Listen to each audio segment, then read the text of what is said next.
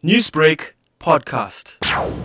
Relatives of Miguel Louw came in numbers to court wearing white t-shirts with a picture of the boy. They pegged the public gallery to follow the proceedings. Ishmael Rainman testified he saw Ebrahim walking with Miguel Louw on the day he disappeared. He also told the court he provided the video footage that allegedly shows Ebrahim walking with Miguel near a fast food outlet in the Durban suburb of Sydenham on the day the boy disappeared. He told the court that he recognized the accused because before Miguel disappeared, he had visited a fast food outlet with his mother. Raymond told the courts he viewed the footage with the parents of Miguel a week after he disappeared when they came to inquire about the footage. Miguel disappeared on the 17th of July last year. His badly decomposed body was found in September last year in Phoenix, north of Durban, near the home of the accused. Ebrahim has pleaded not guilty to all the charges,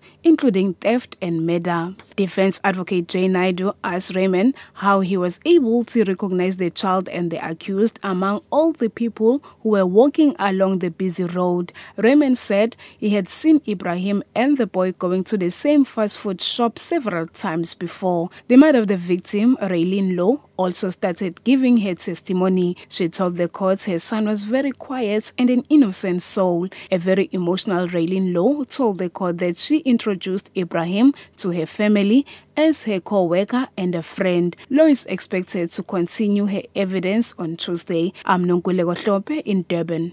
Newsbreak, Lotus FM, powered by SABC News.